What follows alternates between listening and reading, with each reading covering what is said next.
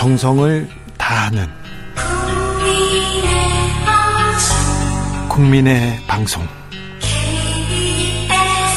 KBS 주진우 라이브. 그냥 그렇다고요.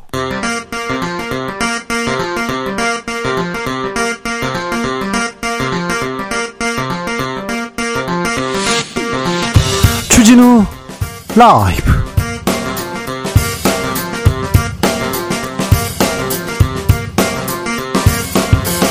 2023년 10월 13일 금요일입니다. 안녕하십니까. 주진우입니다. 아, 선거 폭풍 계속됩니다. 국민의힘에서는요. 대통령도 징계하라는 소리 나왔고요. 화장 말고 성형수술로 전면 개편해야 된다는 이야기 나옵니다. 대표를 비롯해서 중진들 다 험지 출마해야 된다. 다양한 목소리 쏟아지는데요. 민주당에서는 어떻게 보고 있을까요? 민주당의 총선 전략은 무엇일까요? 더불어민주당 안민석 의원과 짚어봅니다. 팔레스타인은 현대사 최고의 최대의 비극 비극이 계속되고 있습니다. 비극의 주인공으로 계속 이름이 나오는데요. 이스라엘과 팔레스타인의 전쟁 왜 하필 지금일까요? 하마스는 왜 기습 공격을 단행했을까요? 분명한 건 늘 폭력으로 답을 찾으려 했던 역사는 증오와 더 큰 폭력을 불렀다는 건데요. 팔레스타인의 아픈 역사 애국 미남단에서 짚어봅니다. 국민의힘에서 제기한 방송사 심의 민원 역대 최고치 기록했습니다. 오늘 KBS 사장 후보로 박민 전 문화일보 논설위원 결정됐는데요. 언론계에서는 지금 어, 태풍이 분다 이런 얘기까지 나옵니다. 언론계 소식 정철웅 기자와 짚어봅니다. 나비처럼 날아 벌처럼 쏜다. 여기는 주진우 라이브입니다. 오늘도 자중차에 겸손하고 진정성 있게 여러분과 함께 하겠습니다. 선거에 전쟁에 아, 물가 폭등에 뉴스를 보면 머리가 아픈데요. 그래도 가을입니다. 가을입니다. 아, 내일 비가 오고요. 더 추워진다고 하는데 아, 가을은 금같이 귀해 가지고요. 며칠 없어요. 곧 겨울이 올 것 같으니까 참 이 가을을 그래도 즐겨야 됩니다. 산책하고 그래야 됩니까? 됩니다. 가을에는 편지도 좀 쓰시고요. 저는 어, 며칠 전에 초등학생 승현이랑 어, 여의도 공원 걸었는데 너무 좋더라고요. 아. 너무 좋더라고요. 방송국으로 돌아오기가 싫더라고요. 음. 항상 그렇다고요. 일, 일터로 가기 싫다고요. 그런 얘기 말고요. 어, 바쁜 중에 가을, 가을 하늘도 좀 쳐다보시고요. 산책도 좀 하십시오. 나만이 이 즐기는 가을, 어, 가을 명소가 있습니까? 가을 생각이 있습니까? 가을 편지가 있습니까? 어, 어, 청취자들과 국민들과 함께 이 가을 한번 나눠보자고요. 그리고요, 02로 전화 오는 전화가 오면요, 아, 받으셔야 됩니다. 그리고 주진우 라이브라고 대답해 주셔야 됩니다. 음, 마지막 청취율 조사, 가 진행 중입니다. 아, 올해 마지막입니다. 어우, 그 사람들이 꼭, 뭐, 그렇게 생각하지 마시고요. 네. 자, 보내주시면요. 사연 보내주시는 들 모아서요. 추첨 통해서 치킨 교환권도 보내드리겠습니다. 그 문자는 샵 9730 짧은 문자 50원 긴 문자는 100원이고 콩으로 보내시면 무료입니다. 주진우 라이브 시작하겠습니다.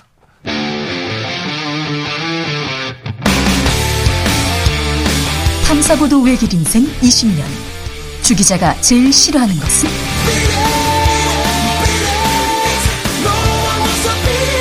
이 세상에서 비리와 부리가 사라지는 그날까지 오늘도 흔들림 없이 주진우 라이브와 함께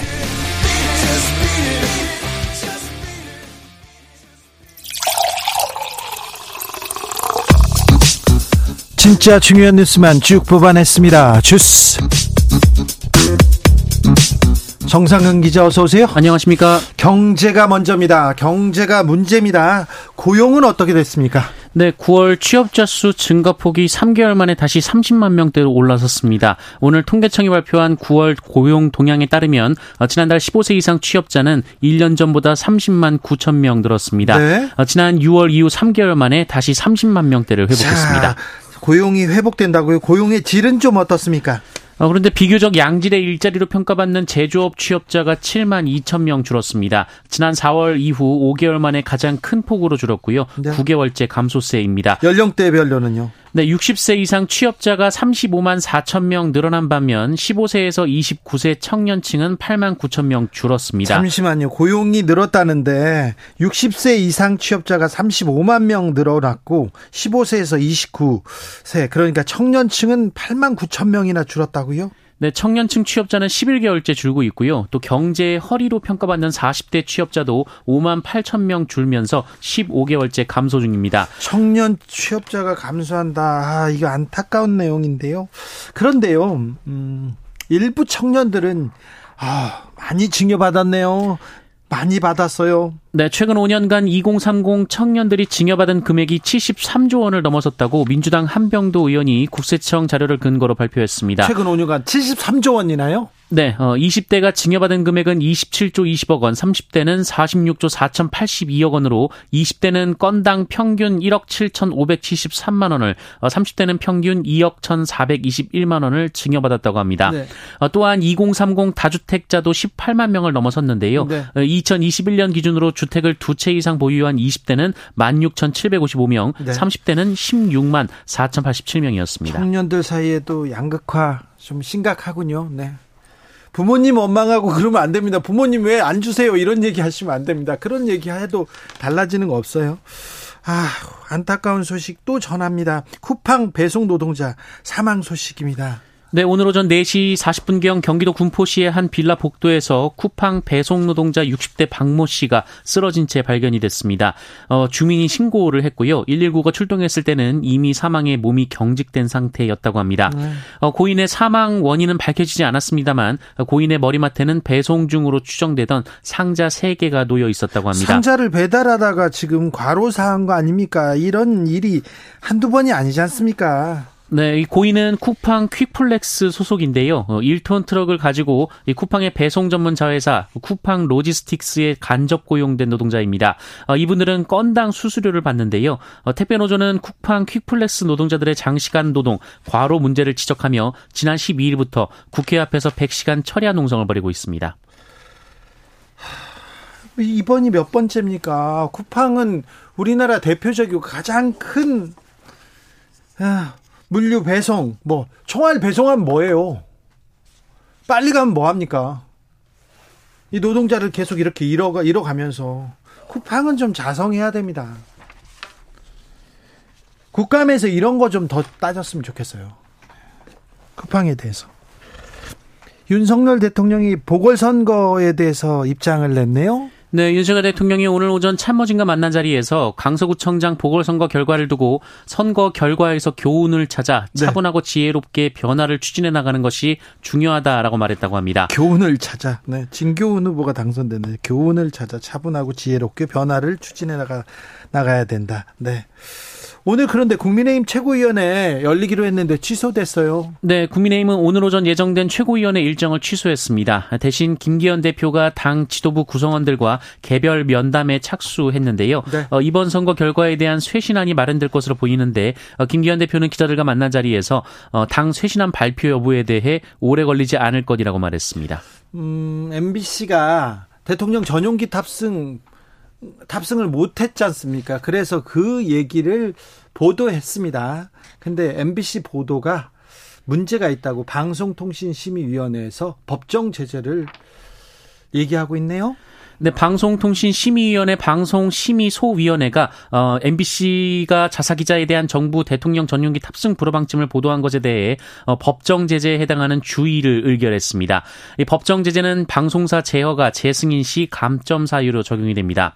MBC 측은 의견 진술을 통해서 전용기 탑승 불허는 취재 제한과 언론 자유에 대한 문제라며 헌법적 가치에 대한 침해 사유로 해석했다 어, 이렇게 항변했는데요. 예. 어, 그러나 류일임 위원장 등 여권 추천 위원들은 보면 2000, 2018년 문재인 대통령 전용기 탑승에 탈북민 출신 기자가 배제된 바 있다라면서 자신들의 유리한 사안만 자의적으로 해석해 보도했다라고 밝혔습니다. MBC가 이런 내용을 보도했는데 MBC한테 유리하게 해석해서 보도했다. 네, 2018년 거는 보도를 안 했다라는 입장입니다. 음, 아, 이런 식으로 방송통신위원회 심의위원회에서 어, 잣대를 들고 나오면 거의 모든 방송, 거의 모든 중요한 이슈에 대해서 제재를 이렇게 가할 수 있는데 방송 통신심의위원회 방심위가 너무 나서는 거 아니야? 인터넷 그러니까 온라인 유튜브 그동안 방송이라고 통신사라고 이렇게 인정되지 않던 곳까지 이렇게 심의하기 시작했어요. 굉장히 언론의 자유, 표현의 자유에는 아, 압박으로 이렇게 느껴질 겁니다. 제가 압박으로 느껴진다. 이렇게 얘기하는데 이걸 가지고도 심의할 수 있다는 게, 하, 지금, 음, 입장인 것 같은데요. 한번 보시죠. 어떻게 되는지. 오늘 KBS 신임 사장으로 사장 후보자로 박민 전 문화일보 논설위원이 어, 내정됐네요. 음, 얘기되던 바대로 네, KBS 이사회는 오늘 박민 전 문화일보 논설위원을 제26대 KBS 사장으로 임명 제청했습니다. 네. 어, 이사회가 KBS 사장 임명을 제청하는 공문을 인사혁신처로 송부하면 국회 인사청문회를 거쳐서 대통령이 사장을 임명합니다. 인사청문회를 거쳐야 되는 자리입니다. 그런데 인사청문회 거치자마자 이사 대통령이 또 사장을 임명하는 경향이 있어서 어찌 될지는 지켜봐야 됩니다. 아직 인사청문회를.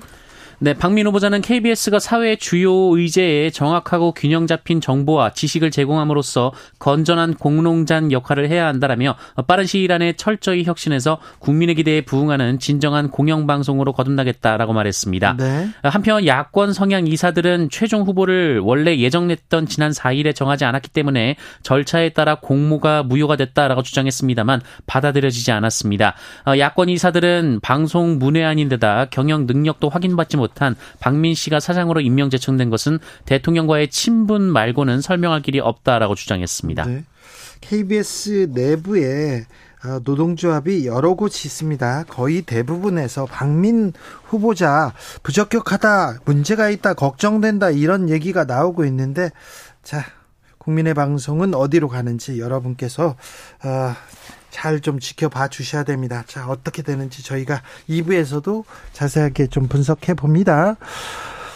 독립기념관장이 음, 국감에 나왔어요. 그래서 홍범도 장군 흉상 어떻게 해야 되냐 이렇게 물었는데 육사에 그냥 두자 이런 입장 밝혔어요.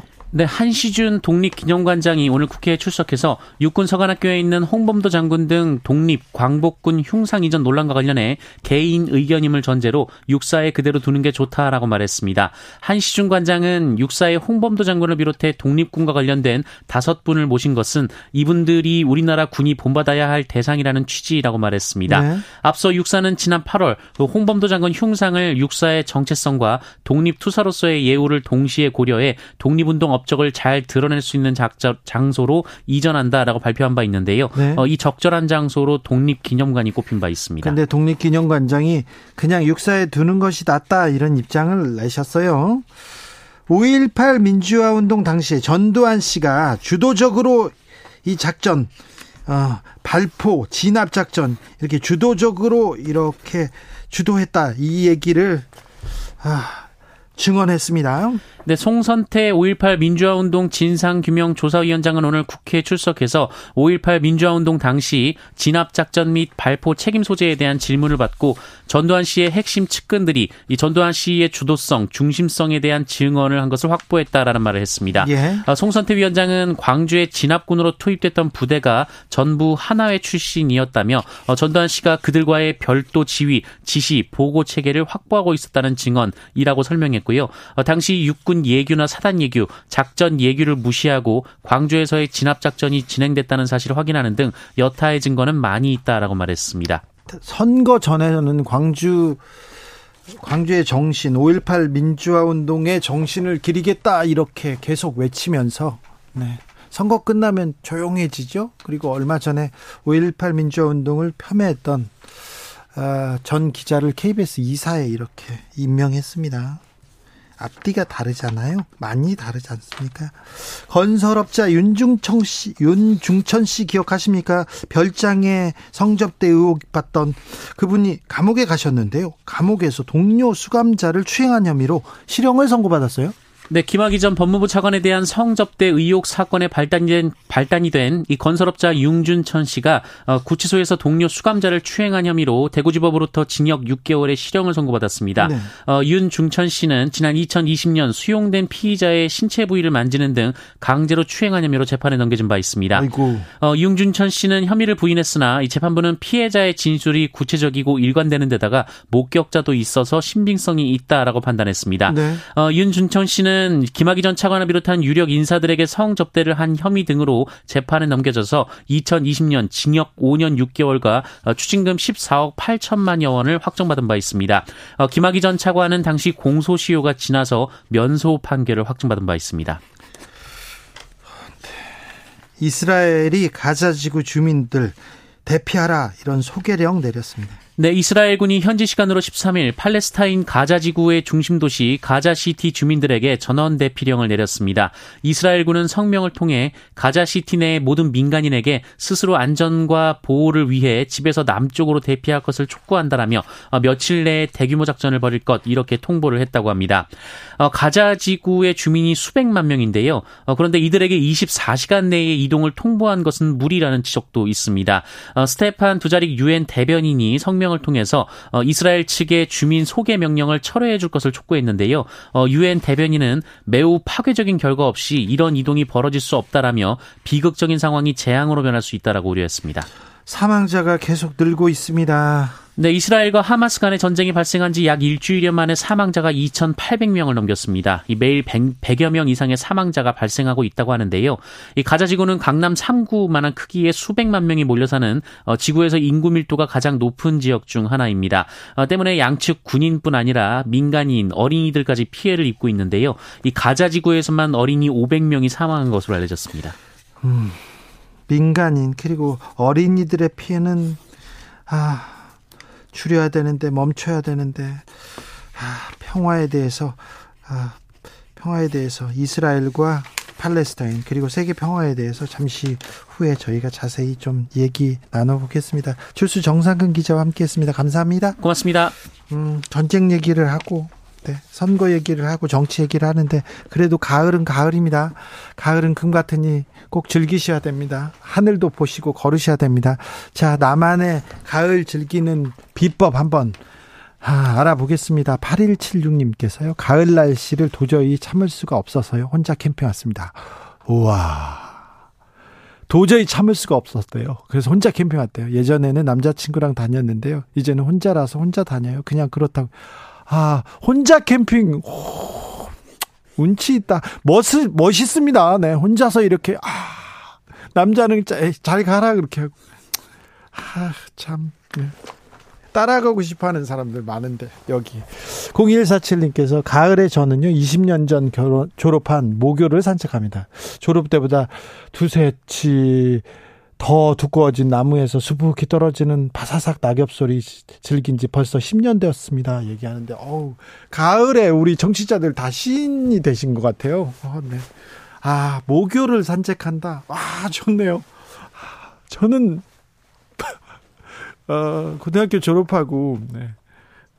가지 않았어요 고등학교에 저희 고등학교에. 아우 선생님들한테도 아 저 그 학교 가기 싫어요 이렇게 얘기하고 안 갔었는데 한번 가보고는 싶네요. 갑자기 지금 우리 정치자 얘기를 들으니까 고등학교도 가보고 싶고 아, 대학교 때 중학교도 가보고 싶고 그러네요. 김정은님께서 대구 하중도에 살고 있습니다. 대구 하중도요? 봄에는 유채꽃 가을에는 코스모스가 만발해서 장관이다. 아 대구에 코스모스가 만발했다고 합니다. 박정임 님께서는요, 거창 마을버스 운전하면서 가을 풍경이랑 주진우 라이브랑 같이 합니다. 가을 풍경이랑 주진우 라이브랑 잘 어울려요. 네. 잘 어울리게 만들었습니다. 저희가 다 그렇게 준비했어요. 5145 님, 가을 무가 좋아 보여서 몇 개 구매했습니다. 먹어보니까 많이 달아서요. 뭘 해도 맛날 것 같습니다. 소고기 묵국도 그리고 깍두기도 담궜거든요. 깍두기가 잘 익으면 밥이랑 맛있게 먹겠습니다. 아, 가을에는 무가 이렇게 맛있나요? 아, 네, 그렇군요. 좋네요. 깍두기 잘 익으면 밥이랑 맛있게. 오, 밥 그냥, 그냥 하얀 쌀밥 이렇게 지어가지고 깍두기 이렇게 올려가지고 이렇게 탁 먹으면 아, 좋겠네요. 부럽네요. 7910님, 구리시 한강변에는요, 엄청 많은 코스모스 피었어요. 내일 아이와 함께 코스모스를 보러 가는데, 비 소식이 있네요. 어, 내일 비 소식이 있습니다. 그리고 기온 많이 떨어진다니까 또 단단하게 입으셔야 됩니다. 우박 소식도 있다니까 어이구 조심하셔야 됩니다. 3123님 지난 주말에요. 가족과 한강공원 다녀왔는데 도시의 마천루들 그리고 어우러진 하늘 짙푸른 한강 거기서 부는 시원한 바람에 맥주 한 잔 아우 도시의 가을 정취를 물씬 느끼고 왔습니다. 굳이 멀리 안 나가도 됩니다. 아 저희도요 방송국 앞에 있는 공원 이렇게 한강까지 걷고 이렇게 다녀가 보잖아요. 너무 좋아요. 그러니까 너무 힘들고 어렵고 뭐 그러더라도 좀 가을이니까 좀 주위를 둘러보셨으면 좋겠습니다. 하늘도 보시고 산책도 하셨으면 좋겠습니다. 교통정보센터 다녀오겠습니다. 공인혜 씨.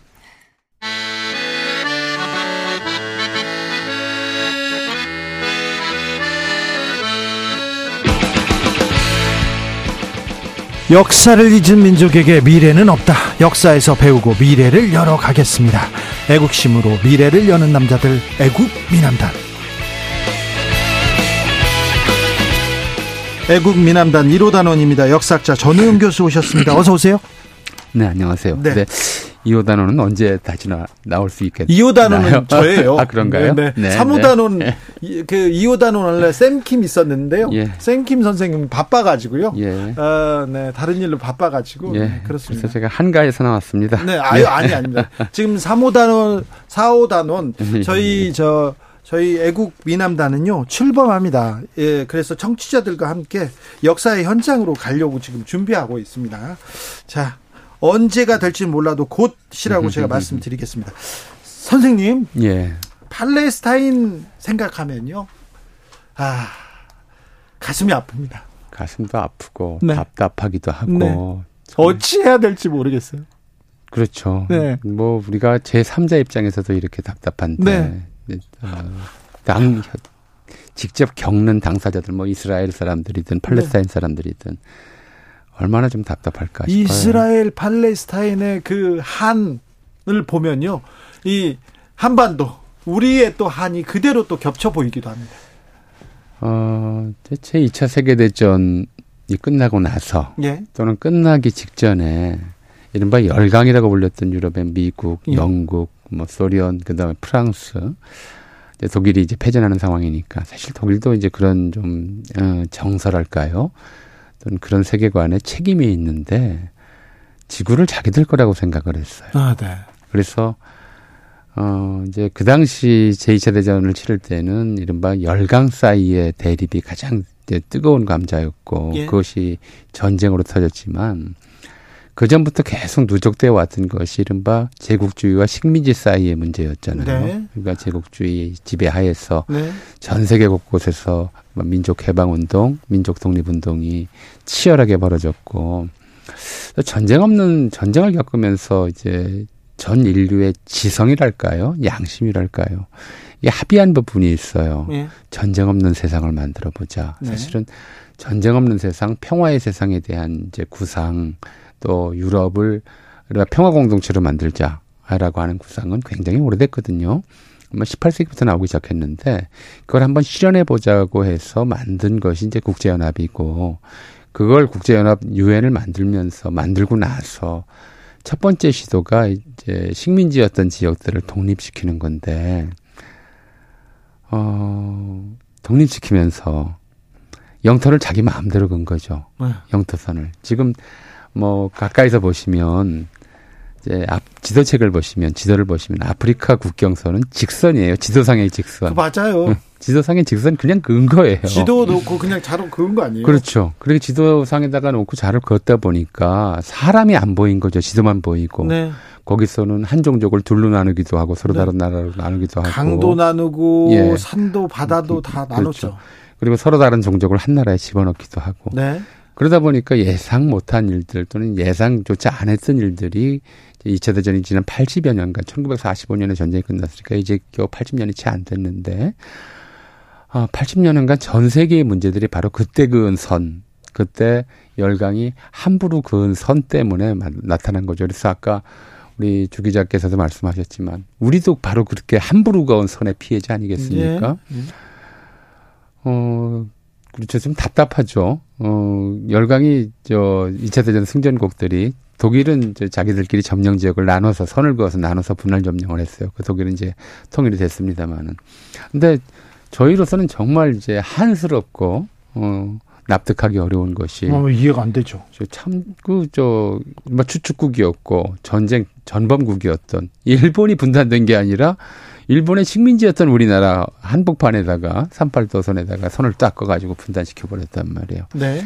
이 분단 체제가 지난 80년간 우리에게 얼마나 심각한 좀 악영향을 미쳤는지 아직도 우리가 전쟁 공포라고 하는 것을 이제 가지고 살며 살고 있는데 이런 상황에서 비춰보자면 팔레스타인의 선을 건 건 더 어이가 없는 거죠. 네. 조금 사람들이 살고 있는데 네. 거기다가 이스라엘이라는 나라를 세워주겠다 하고서는 떡하니 그냥 어 선을 그어서 여긴 이스라엘 땅이라고 이렇게 선포만 해버렸으니까 그게 그 이후 80년 가까이 네. 40 아, 이제 8년이니까. 네. 48년. 그 역시 이제 어 75년간 중동을 세계의 화약고로 만들어 버린 나치에 박해봤던 유대인들이 유대인들이 이렇게 피해서 이제 나라를 만들기 시작합니다. 근데 거기다 그냥 팔레스타인 사는 데에다가 이렇게 나라를 만든 거죠. 나라를 만들라고 선을 그어준 거죠. 네. 거기가 원래 영국의 위임 통치령이었었고 네. 거기서 이제 영국이 선을 그어주고 국제연합에 추인하는 방식으로 진행이 되어서 네. 거기다가 니들 나라를 건설해라 이렇게 이제 땅을 떼어줘 버린 거예요. 그러니까 거기 살던 팔레스타인 사람들은 황당하죠. 뭐 예를 들어 우리나라 땅에서 네. 뭐저 어, 충청도, 전라도, 경상도를 떼어가지고 여기를 무슨 뭐저 그 일본인들한테 줘라라든가 예. 아니면 뭐 저기 베트남 사람들한테 줘라라든가 이런 일을 겪었을 때 어떤 좀 어, 심정이었을지 우리가 좀 생각해 볼 수 있는 문제겠죠. 네. 근데 예. 그 이후부터 이 에, 비극의 역사는 시작됩니다. 근데 사실은 좀 이, 어, 거슬러 올라가죠. 굉장히 오래 거슬러 올라가죠. 어, 왜 좀 열강이 그 이스라엘이라는 나라를 건설해 주려고 했을까? 예. 이게 좀 굉장히 다각도로 좀 봐야 되는 상황이거든요. 네. 네. 어, 첫째는 이제 유대인들이 잘 아시다시피 3천년 전에 유대 이스라엘은 나라가 없어졌어요. 북에는 이스라엘, 남쪽에 유다 유다 두 개의 왕국이 있었는데 네. 대략 한 300년 정도 간격을 두고 두 나라가 차례차례 멸망했거든요. 네. 그러니까 우리가 알고 있는 예수 시대는 그 나라가 없었어요. 예. 그 로마의 이제 예, 속국이었 예. 속주였죠. 예. 속주였고 그래서 어, 예수 그리스도도 어 빌라도의 재판을 받았잖아요. 네. 그리고 이제 유대인들이 전 세계로 이제 흩어졌는데 주로 이제 유럽 쪽으로 많이 흩어졌었고요. 근데 이제 선민 의식이 뭐 전 세계 인류학자들이 굉장히 궁금해하는 주제이긴 한데 선민 의식은 어느 민족 어느 종족에게나 있어요. 네. 근데 3천 년 동안 나라 없이 흩어져 살면서도 이른바 종족적 또는 민족적 정체성을 유지했다고 하는 것 자체가 엄청난 일입니다. 대단한 일이죠. 우리가 네. 지금 알고 있기로도 네. 우리 고대도 아니고 고려 시대에 네. 강성했던 중국 대륙의 북쪽을 지배했던 거란족 네. 지금 흔적도 없어요. 거란족 말, 말갈족 다는 없죠. 말갈족은 이제 여진족이라는 이름으로 바뀌어서 네. 지금 아주 소수민족으로 남아 있어요. 아, 그래요?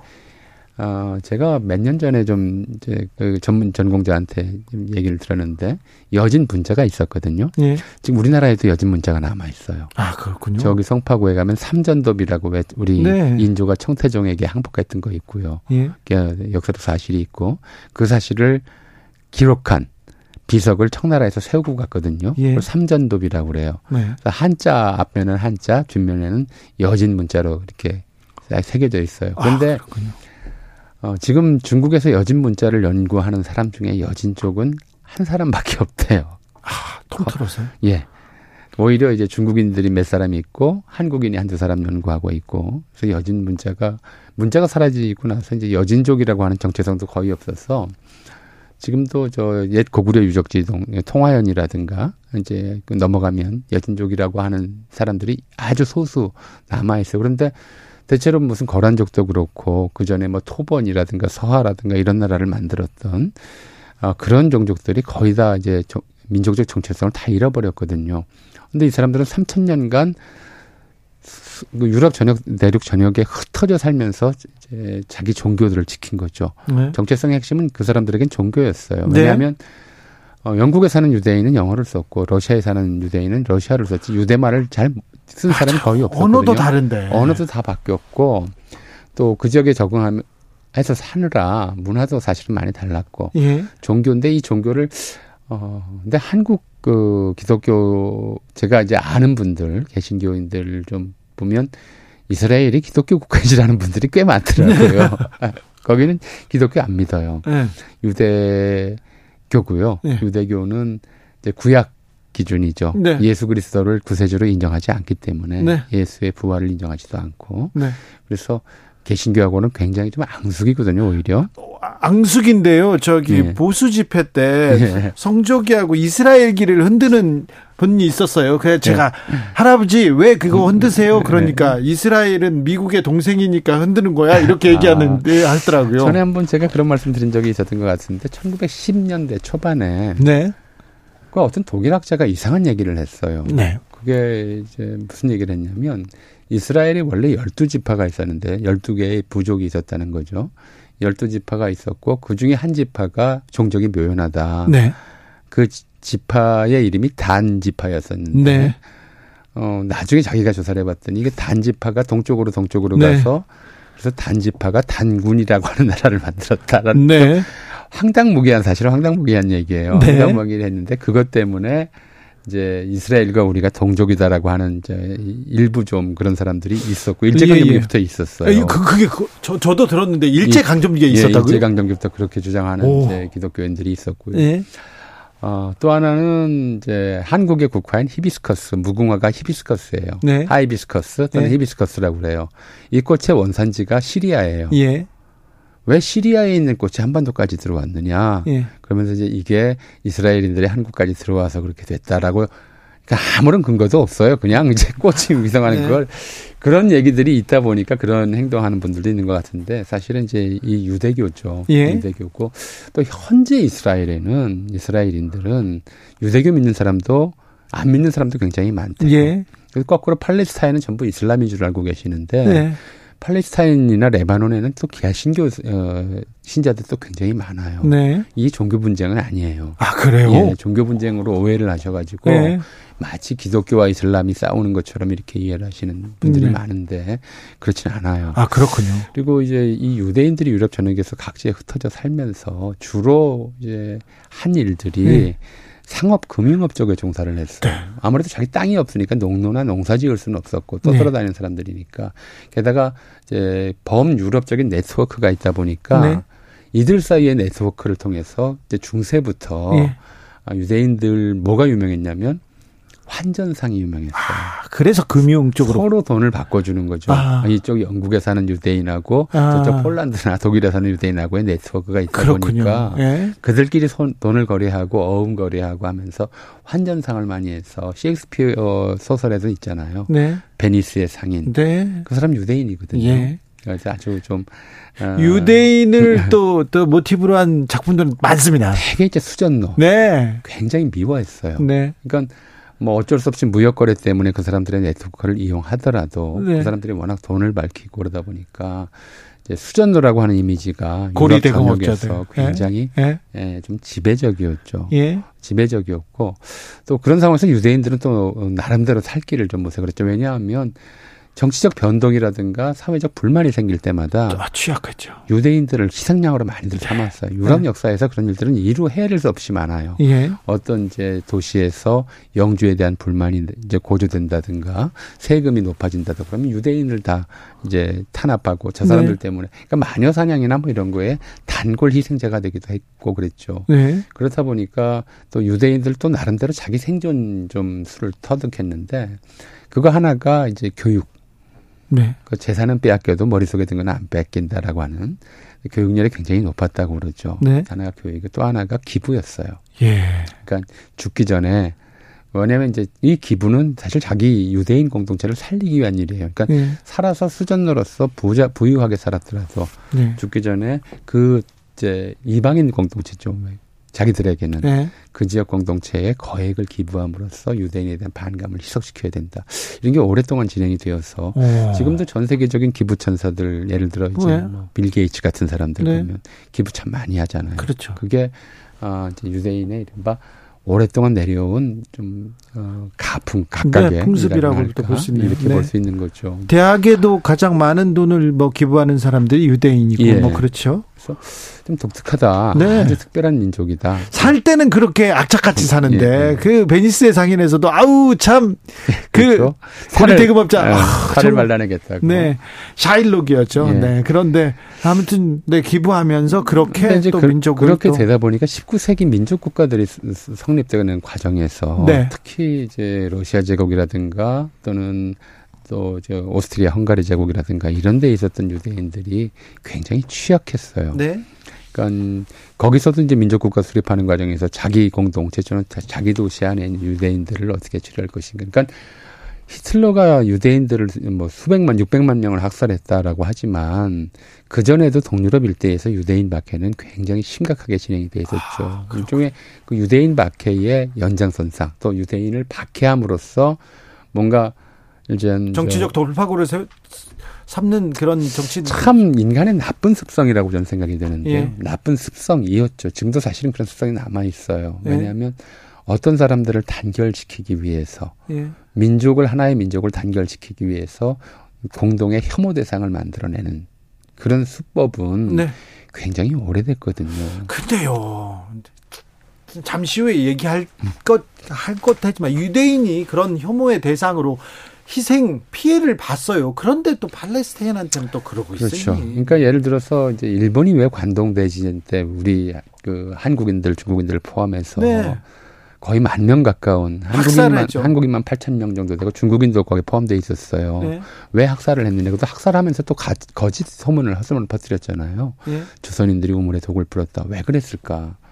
이게 지진이 나고 일본이 이제 도쿄가 그것도 수도가 엄청난 피해를 입었을 때 당장 민심이 흔들릴 수밖에 네. 없어요. 네. 다양한 그런 천재지변에 대해서는 여러 가지 불만이 표출되거든요. 나라님한테 불만이 그렇죠. 커지죠. 뭐 이게 뭐 천황폐하 덴노회의가 잘못이다 아니면 네. 무슨 뭐 내각의 문제다 왜 이렇게 어, 사후 수습이 늦느냐 대처가 안 됐느냐 이런 식의 정치적 불만이 나올 수 있잖아요. 그럼 그 불만을 다른 제 다른 세력에게 다른 사람들에게 전가하는 것이 정치적으로 도움이 되다 보니까 그래서 이제 한 그 일본인들의 내면 의식 안에 깔려 있었던 조선인 혐오, 중국인 혐오 이걸 이용하기 위해서 당대 권력이 예. 그런 헛소문을 퍼뜨리고 조선의 학살을 방조, 용인 또는 어, 앞서서 어, 주도했던 거죠. 아베 정부를 비롯해서 일본 정부가 어려울 때마다 예. 전국에서 어려운 난제가 생길 때마다 한국을 때리거나 북한을 때리고 이렇게 빠져나오는 아무튼 역사적으로 유대인이 가장 큰 희생을 치른 거는 맞는 것 같아요. 그렇게 그러니까 이제 동유럽 일대에서 민족 국가들이 수립되는 과정에서 이른바 민족적 단결을 고취하기 위해서 예. 공동의 혐오 대상을 찾았는데 그게 자기 공동체 안에 들어와 있는 이질적 존재 예. 유대인들이었던 거죠. 예. 그래서 19세기 초부 때부터 이제 이렇게는 도저히 못 살겠다. 우리가 수 천년, 이천년, 삼천년 동안 이들 나라에 들어와서 러시아에서 살고 폴란드에서 살고 모스트리에서 살고 살았는데 이런 식으로 탄압을 받더니 우리나라로 돌아가야 되겠다라고 하는. 그러니까 이스라엘을 유대인들의 나라를 세워야 되겠다는 시오니즘 운동이라는 것은 19세기 초부터 나타나요. 특별히 동유럽에서 박해받던 예. 국가에서 예. 많은 사람들이 그 시오니즘에 맨 앞장섰죠. 맨 앞장섰죠. 네. 그러니까 이제 영국이나 이런 좀 이른바 선진국 그 유대인들은 그냥 거기에 살만하니까. 예. 적응해서 사는데 네. 좀못 사는 나라에서 박해받던 사람들이 아, 이제 이스라엘을 건설해야 되겠다라고 네. 했는데 그러던 차에 이른바 이제 유럽 범유럽에 걸쳤던 이제 유대인 박해 특히 유대인 박해의 주된 좀 어, 레파토리를 할까요? 좀그 핑계 중에 하나가 유대인이 예수 그리스도를 못 박은 사람이다. 예. 그런 사람들이 다 맞지 맞거든요, 사실은. 예. 유대인이 예수를 안 믿으니까 예. 수 그리스도를 못 박은 사람들이 있고 그래서 기독교인들에게 유대인은 적이다라고 하는 것이 이제 그뭐 어, 범기독교 세계에서 뭐 공인돼 왔던 생각이니까. 어, 박해한 이유로 예, 이렇게. 박해 중 박해의 핑계 중에 하나가 예. 그거였죠. 어, 좀 저들은 이제 어, 예수를 못 박은 자들이고. 예. 그러니까 양쪽 다 마찬가지예요. 우리 예. 우리 쪽에 한국에 이제 일부 개신교인들 같은 경우는 아 좀 뭐랄까요 그 이스라엘이 기독교 국가인 줄 알고 그러고 있는 사람들이 있는가 하면 네. 당시 유럽인들은 사실 따지고 보면 그렇게 보면 예수 예수 그리스도도 유대인이거든요. 예. 그런데 그걸 안 생각하고 생각하지 않고 예수를 못 박은 사람들이라고 해서 이제 차별하고 탄압하는 그 혐오감이 있었는데 동유럽에서 사실은 상당한 형 그게 이제 민족 결집의 효과가 있었기 때문에 독일에서도 나치 히틀러도 바로 그걸 이용한 거죠. 그렇죠. 이거 유대인을 이제 어그 게르만족 독일 민족의 공동의 적으로 규정하고 저들은 세상에 살 이유가 없는 존재들이다 이런 식으로 이제 선동하면서 선동하면서 결국 어 이제 인류가 그때까지 겪어지 못, 겪어보지 못했던 홀로코스트라고 하는 대참사를 일으켰던 거죠. 그걸 겪고 나니까 네. 이제 이대로는 안 되겠다. 아, 시오니즘이 이제 불붙죠. 불붙 그전 뭐 오래됐지만 특히 열강이 네. 미국이나 영국 같은 나라들, 프랑스나 이런 데 이런 데에서 예. 이게 이제 두고두고 이제 유럽 전역에서 화근이 될 것이고 그러니까 어, 유대인들의 나라를 만들어 주자는데 이제 동조하게 되는 거죠. 네. 근데 사실은 어, 현상에 대한 좀 엄청난 변경이 변경이거든요. 어떻게 만들어 주냐 한 나라를. 네. 예. 있던 나라를 나라의 국권을 빼앗는 건 참 어려운 일이 어, 좀뭐 차라리 쉬운 일이고 나라 간의 분쟁을 조정하는 것도 차라리 나은 일인데. 그렇죠. 아예 없는 나라를 없어진 지 3천 년 된 나라를 새로 만들어 주겠다는 거잖아요. 그렇게 해서 이제 팔레스타인 사람들이 살던 땅이 거기가 3천 년 전 유대인의 연고지라고 유대인들도 아무것도 사실은 거기에 가본 적도 없는 사람들이 예. 거기에 가서 나라를 건설한 게 1948년 5월이었죠. 아, 그것도 대단한 일입니다. 대단한 일이죠. 예. 대단한 일이고 수십만의 유대인이 예. 이제 모든 짐과 모든 뭐, 뭐 모든 걸 버리고 이제 자, 이스라엘로 떠납니다. 그렇죠. 이거 이제 우리에게 준 땅이다. 그러니까 네. 거기 살던 사람들이 그걸 받아들일 수가 없죠. 자기가 네.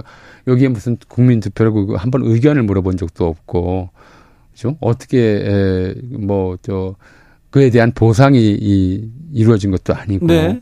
그냥 느닷없이, 예. 어, 전혀 이제 여기 연고도 없고, 어, 3천년 전에 연구가 있었다는 주장만 하는 사람들이 들어와서 나라라고 하고 자기 나라라고 딱 선을 긋고 다 나가 그러니까 예.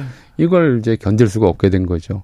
그래서 뭐 이제 이스라엘 정부 선포 직후부터 이제 팔레스타인 사람들하고의 전쟁이 시작된 거죠. 그렇죠. 계속 반복되는 중동 전쟁이었죠. 예. 중동을 화약고로 만들어 버렸던 거거든요. 그러니까 어 2차 대전 이후에 전후 처리가 워낙 이제 정말 마음대로 하다 보니까 엉망이었어요. 열강이 제, 전후처리라고 하는 것을 제 마음대로 하다 보니까 우리는 우리대로 분단 체제를 80년 가까이 겪고 있는 것이고 그렇죠. 저 사람들 저 사람들대로 서로 어울릴 수 없는 그런 이제 빙탄 불상용의 관계로 80년째 저러고 80년 가까이 살고 있는 거잖아요. 네.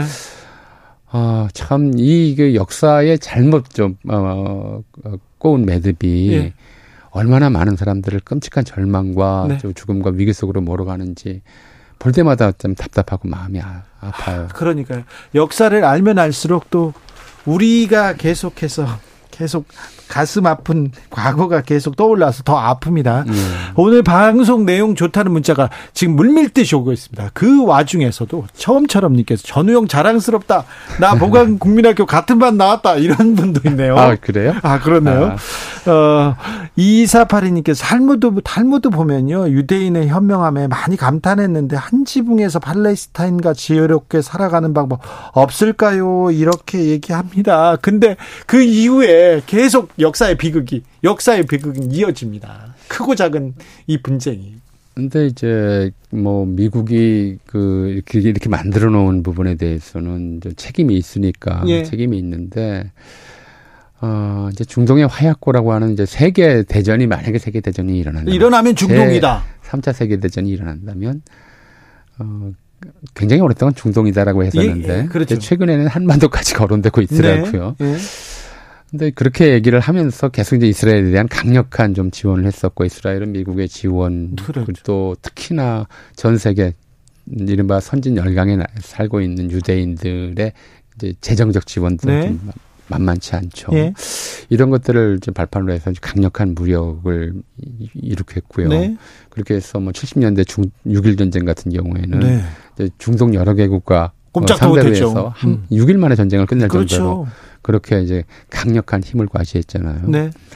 근데 우리가 여기서 좀, 좀 봐야 될 게 있어요. 네. 요즘도 우리나라에서 자주 나와요. 강력한 힘을 바탕으로 한 평화. 평화는 힘으로만 이 루어진다. 그렇습니다. 핵을 무장해야 된다. 압도적인 힘의 우위로서 평화를 지키겠다. 이 얘기가 계속 지금 나오고 있죠. 윤석열 정부의 핵심, 핵심 대통령 비롯 다 그 얘기만 해요. 제가 전에도 말씀드렸지만 그게 네. 어저 러일 전쟁 직전에 네. 일본에서 유행했던 구호예요. 그러니까요. 이토 히로부미가 평화는 힘으로만 지킬 수 있다라고 얘기를 했던 것이고 이건 사실 로마 시대 플라비우스가 무슨 얘기를 했냐면 이제 제정 로마 시대에 어, 평화를 지키려면 전쟁을 대비해라. 네. 뭐 이런 얘기를 했어요. 근데 그렇죠. 그게 하나의 일종의 철칙처럼 돼 있어요. 그때 안중근 의사가 뭐라고 그랬냐면 네. 안중근 의사가 이토 히로 감옥에서 동양 평화론을 썼어요. 그러니까요. 이토 히로부미도 동양 평화를 얘기했거든요. 네. 동양 평화를 위해서는 일본이 엄청나게 강한 힘을 계속 어, 가져야 된다라고 주장을 했는데 아시아를 지배해야 된다고 했죠. 그렇죠. 근데 그 그게 아니라고 생각해서 안중근 의사가 감옥에서 살 날이 며칠 남지도 않았는데 네. 완성할 수 있을지도 아닌지도 모르는데 네. 동양 평화론을 쓰셨단 말이에요. 쓰면서 거기서 한 얘기가 뭐였냐면 평화는 힘으로 유지되는 것이 아니라 네. 마음을 얻음으로써 유지되는 것이라고 얘기를 했어요. 그렇죠. 그렇죠. 사람의 마음에 네. 원한과 분노를 쌓아놓으면 네. 어, 절대로 평화가 오지, 오지 않는다는 거예요. 일본 제국주의한테 예. 우리가 끝까지 힘으로는 군사적으로는 압도적으로 압도적으로 그렇죠. 일본이 우위에 있었어요. 그렇죠. 그런데 무장 투쟁은 끝이 그치지 않았습니다. 안 나죠. 네. 김희동님 선언서도 그랬어요. 우리 2천만 그 사람 조선인들의 마음속 한 분 축원 분을 입안에 품고 원한을 마음속에 쌓아두게 만들 쌓, 쌓게 만들어 놓고 무슨 평화냐. 예. 뭐가 이런 체제가 안정적이냐라는 거죠. 그러니까 이스라엘도 마찬가지인 거거든요. 핵을 쌓아놨습니다. 미사일과 첨단 전투기, 아, 탱크를 쏴, 쏴놨습니다. 그러니까 팔레스타인에서 이스라엘에 5천 발 미사일을 쐈다고 그러는데 사실은 장난감 수준이었잖아요. 박격포 수준이. 예, 좀 10km. 멀리 날아가는 박격포 수준이고 20km. 위력도 별로 없었고 예. 그렇다 하더라도 그게 얼마나 두려운 일이에요. 예. 그렇죠. 전쟁을 막는 것은 그러니까 이제 평화라는 글자를 두 방식의 해석이 있어요. 네. 하나는 이제 전쟁의 반대말에 보통 평화라고 생각을 해요. 네. peace, war, war 이렇게 예. 이제 보통은 어. 그렇게 생각해요 네네, 상식적으로. 그렇죠. 근데 사실은 평화가 전쟁의 반대말은 아니에요. 예. 마음의 평화할 때 그 평화는 어떤 걸까? 마음 속에서 전쟁이 나는 걸까요? 사실은 평화라고 하는 그것은 굉장히 오래된 이제 한자어인데 이 평이라는 글자는 네. 물이 잔잔하게 수평을 이루고 있는 상태예요. 예. 그래서 평화라고 평이라고 그러잖아요. 그렇죠. 수평 네, 물처럼. 평화. 그러니까 평은 격차가 없는 상태를 말해요. 예. 화는 서로 어울려 있는 상태거든요. 네. 이 화라는 글자의 반대가 되는 글자가 뭐냐면 어울리지 않는 것, 예. 뚜렷이 구별되는 것, 별자예요. 예. 자, 그러면 평화의 반대말은 뭐냐? 차별이에요. 네. 전쟁이 아니라 차별이 존재하는 한 분노, 원한이 사람들 마음에 쌓일 수밖에 없고 언젠가는 네. 어떤 방식으로든 네. 폭발하게 돼 있거든요. 표출하게 돼 있어요. 근데 네. 이스라엘이 그렇게 당해놓고도 네. 어, 본인이 이제 그렇게 그 박해를 당해놓고도 사람들이 그렇게 원한을 품으면 네. 어떤 일이 벌어지는지를 잘 모르는 것 같아요. 아, 역사에 지금 증명합니다. 예. 우리한테 보여줍니다. 예. 이스라엘에서 한반도한테 경고하고 있어요. 예. 이런 식이 되면 힘으로만 평화를 유지하려고 들면 네. 다른 방식의 좀 저항 또는 네. 분출, 분노 표출이 일어나게 돼 있어요. 일어날 수밖에 없는 구조 아닙니까? 예. 그래서 좀 종교적으로는 네. 평화를 어떻게 해석하냐면 정의가 구현된 상태라고 해석을 해요. 예. 다시 말해서 이제 혐오, 예. 근거 없는 차별, 예. 어, 불평등 네. 이런 것들이 사라져야 평화가 유지되는 것이지. 네. 물론 되게 종교적인 얘기니까 네. 현실에 얼마나 좀 적용 가능할지 모르겠습니다만은 힘으로 누르는 것이 절대로 평화가 될 수는 없다라고 하는 것을 그렇죠. 지금 이 지금 사태가 보여주는 것이고 네. 이 문제에 대해서도 따라서 어, 이스라엘은 이제 그동안의 팔레스타인 정책이 사실상 말려 죽이기 정책이었잖아요. 네. 그건 또 성공할 수 없다는 것도 예. 보여주잖아요. 다 죽이기 전에는 네. 그런 이제 본인들이 자기들이 당했던 홀로코스트보다 더 끔찍한 일을 저지르기 전에는 불가능한 일이란 말이에요. 아니, 그것 그것도 안 될 일이고요. 네, 다 죽일 수도 없어요. 아, 근데 우리가 이스라엘 뉴스를 많이 전해드렸습니다. 올해 초에. 예. 아, 총리가 극우파하고 시오니스트들하고 손잡고 그 다음에 사법개혁, 사법개혁이 아닙니다. 사법부까지 장악하려고 하다가 계속해서 정치적으로 코너에 몰리는 온 국민이 나와서 어, 시위, 역사상 큰 시위를 하다가 하던 중에 이런 일이 있었어요. 그렇죠. 그래서 이 문제는 정말 좀 의심스러운 부분들이 많고요. 느닷없기도 하고요. 근데 네. 사실 이럴 때 좀 이스라엘 사람들도 그렇고 전 세계 인류가 좀, 어, 좀 주목해 봐야 되는 것이 사실은 어, 이런 식의 이제 무력 또는 전쟁 도발이라고 하는 것이 그런 말이 있잖아요. 전쟁은 노인이 결정하고 네. 죽기는 젊은이들이 죽는다라는 네. 말도 있고요. 전쟁을 결정하거나 또는 전쟁 이 배후에서 작동하는 힘이 예. 항상 순수하지 않다. 항상 절대 필요한 것은 아니다. 인류는 반드시 전쟁을 멈춰야 한다. 그렇지 않으면 전쟁이 인류를 끝장낼